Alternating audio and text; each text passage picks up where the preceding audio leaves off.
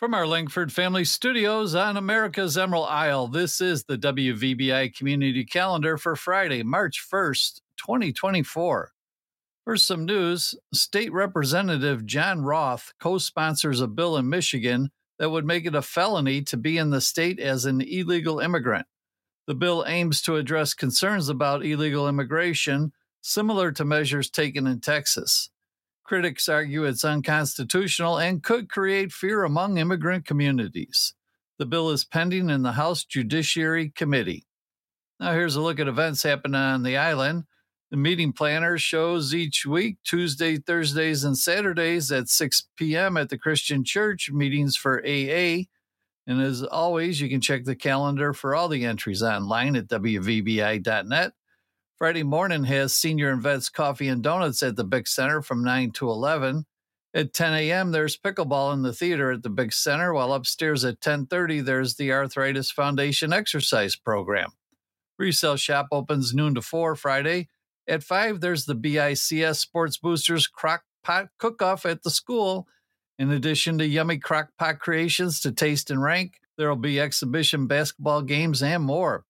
Also, the National Honor Society is excited to announce its upcoming Cakewalk fundraiser event, scheduled to take place this evening at approximately 6:15 p.m.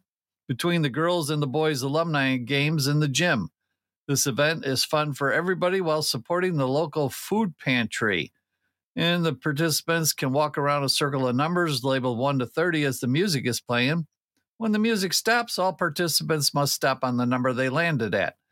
Then one of the National Honor Society members will pick a number, and if you landed on that number, you win a cake. You win a cake, and you win a cake. Whoever lands on the number wins a cake. But, anyways, this process will continue until all the cakes are gone. All participants will make a free will donation to participate in the cakewalk. Although, if you bring a cake of your own to be put up for grabs, you are granted free entry to participate in the cakewalk. The fundraiser aims to raise funds for the food pantry, which plays a vital role in supporting individuals and families in need within the community. By participating in the cakewalk, attendees will not only enjoy a delightful experience, but also contribute to a meaningful cause. All members of the community are invited to participate and show their support for this worthy cause. Remember, all donations go directly to the Beaver Island Food Pantry. Donations may be cash or checks payable to the Beaver Island Food Pantry. Saturday, the resale shop is open again, noon to 4. There's Lego Club at the library at 1. And don't forget, there's the Iditarod party at 2 p.m. at the library. At the Big Center, there's a Willy Wonka Film Festival, which shows at 4 and 7. The 4 p.m. show is the original Willy Wonka and the Chocolate Factory with Gene Wilder. It's rated G. Then at 7, it's the 2023 origin story of the Wonka Chocolate Factory and Wonka, rated PG 13. The concession stand will be open for both shows for snacks, a meal, or both. Sunday, there are services at the Christian Church at 10 a.m. and Mass at the Holy Cross Church at 12:15 p.m. At 4 Sunday evening, there's Giggles and Gaggles at the Wild Strawberry Cafe. Get together with island friends to chat and enjoy some special treats from the cafe kitchen from 4 to 7. And looking ahead to next week, Monday starts with COA's cardio drumming music and exercise in the theater starting at 10. Evening pickleball is on at 5:30 p.m. in the theater at the Big Center. And Monday is all you can eat pizza and salad night at the Shamrock starting at 5. Tuesday finds Talking Threads again at 9 a.m. at the Peaine Township Hall. 10 a.m. COA cardio drumming at the Big Center. 10:30 Arthritis Foundation exercise at the Big Center. And 11:30 Bingocize at the Big Center. And again, you have your AA meetings on Tuesdays at 6 at the Christian Church.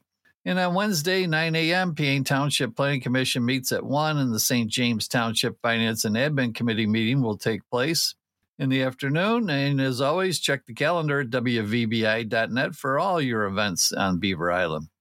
And looking at the name of the day, today's Big Center name of the day is Ella, and tomorrow it is Warren that's your name, head on down to the Bic Center for a free drink of your choice.